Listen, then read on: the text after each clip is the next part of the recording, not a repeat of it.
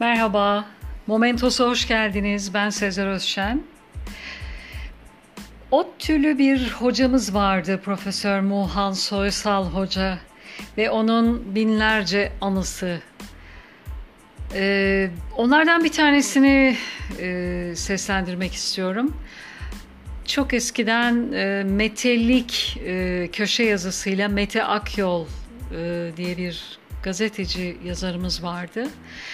Onun köşesinde yer almış. Kaymakam nasıl tango yapar yazının başlığı.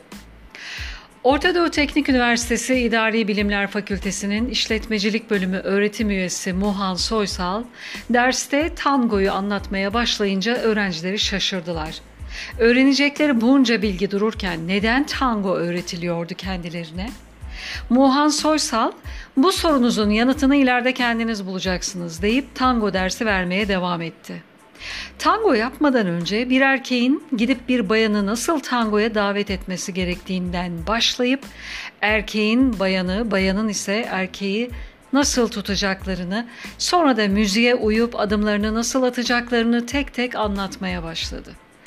Öğrenciler ise tangonun kitabı olmadığı için derste anlatılanları kaçırmadan not ediyorlardı. Çünkü bir süre sonra sınavda tango ile ilgili sorularla karşılaşacaklarını çok iyi biliyorlardı.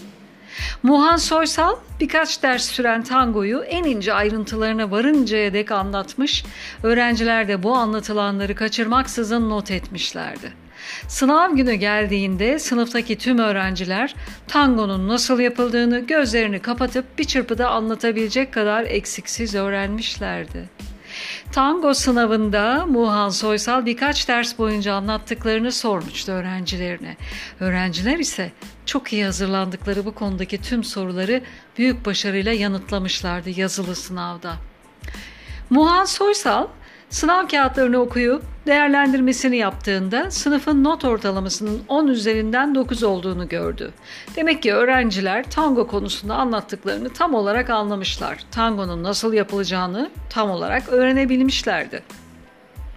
Yazılı sınav kağıtlarının değerlendirilip herkesin sınav notunun belirlenmesinden sonra Muhan Soysal öğrencilerinin tümünü üniversitenin salonuna davet etti. Salondaki pikabın üzerinde bir tango plağı duruyordu. Ayrıca salonun 2-3 yerine ise görüntüleri banda kaydeden video kameraları yerleştirilmişti.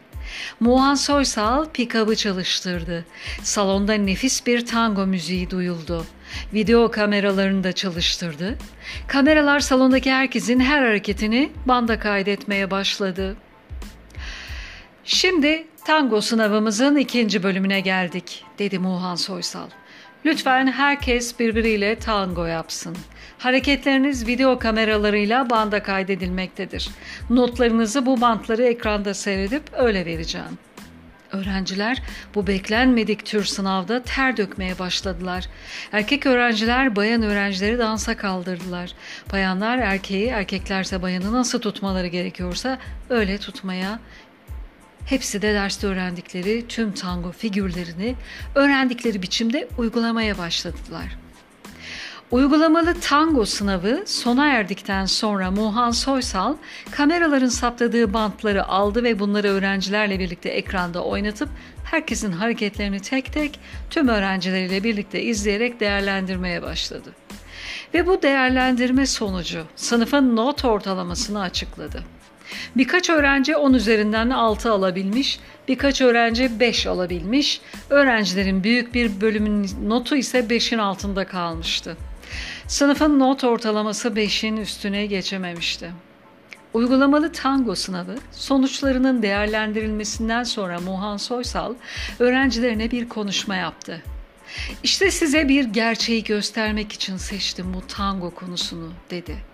Tango konusunda anlattıklarımı hepiniz çok iyi anladınız ve yazılı sınavda da benim anlattıklarımı tekrar bana anlatarak yüksek notlar aldınız.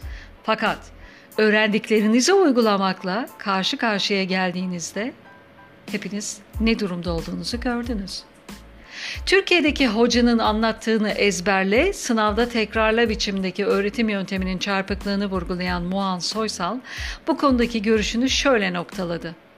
Hocasının anlattığı her şeyi harfi harfine ezberleyip sınavda bunları tekrarlayarak yüksek not alan bir öğrenci örneğin kaymakam olmaktadır. Kafasındaki bilgilerle Anadolu'nun bir ilçesine gittiğinde karşısında partililerin ilçe başkanlarını bulmaktadır. İlçenin en saygıdeğer kişisini bulmaktadır. Çevrenin en varlıklı ağasını bulmaktadır.